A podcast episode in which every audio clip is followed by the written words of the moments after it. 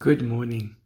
I saw a wonderful picture of one beautiful big menorah that was set up in Gaza. What is the symbol of the menorah?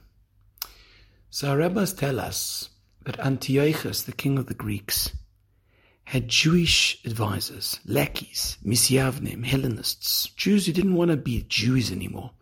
They wanted to be like the Greeks. And they knew Torah. And they advised Antiochus which mitzvahs to destroy. And there was one mitzvah that particularly Antiochus hated.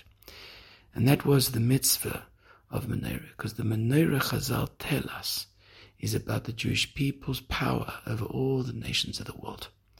And that is something that Antiochus could not stand for, and the Misyavnim, the Hellenistic Jews, also couldn't stand for.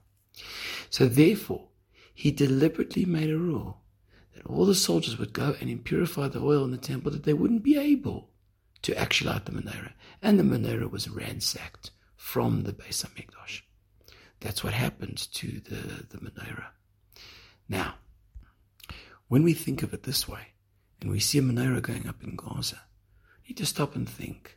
This is a sign that Hashem loves us and helps us above all other nations. He is the one who takes care of us. And the light of the menorah is a light of godliness over the Jewish people throughout the generations. And therefore, it's extremely appropriate. And how interesting that in the truest way, such as in Israel, we light the Hanukkah menorah outside to publicize the miracle.